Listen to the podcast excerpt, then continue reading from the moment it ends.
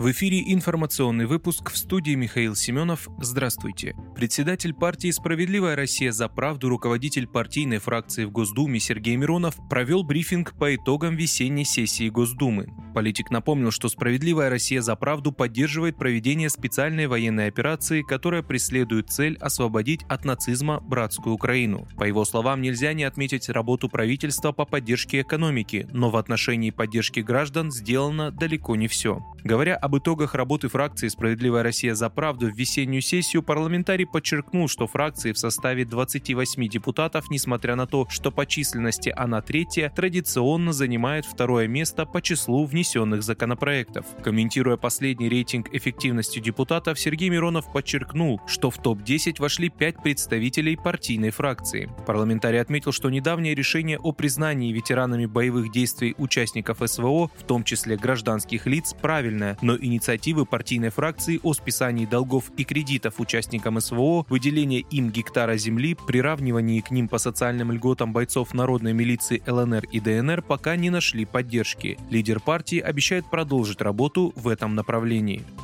Госдума увеличила порог финансовых операций, подлежащих обязательному контролю. Госдума приняла в третьем чтении нормы, предусматривающие увеличение порога операций с денежными средствами, подлежащих обязательному контролю со стороны Росфинмониторинга. Соответствующие нормы были оформлены как поправки ко второму чтению законопроекта, который запрещает использовать цифровые финансовые активы и утилитарные цифровые права как средства платежа. Кроме того, этими поправками повышается с 3 миллионов рублей до 5 миллионов рублей порог операций с наличными или безналичными денежными средствами, проводимых по сделке с недвижимым имуществом, а порог по зачислению денежных средств на счет или списанию денежных средств со счета при осуществлении платежей по договору финансовой аренды с 600 тысяч рублей до 1 миллиона рублей. Кроме того, вводится положение, согласно которому Росфинмониторинг по согласованию с Центральным банком России вправе определить операции с денежными средствами или иным имуществом, которые подлежат обязательному контролю. Сейчас такой перечень закрытый, и он определен в законодательстве.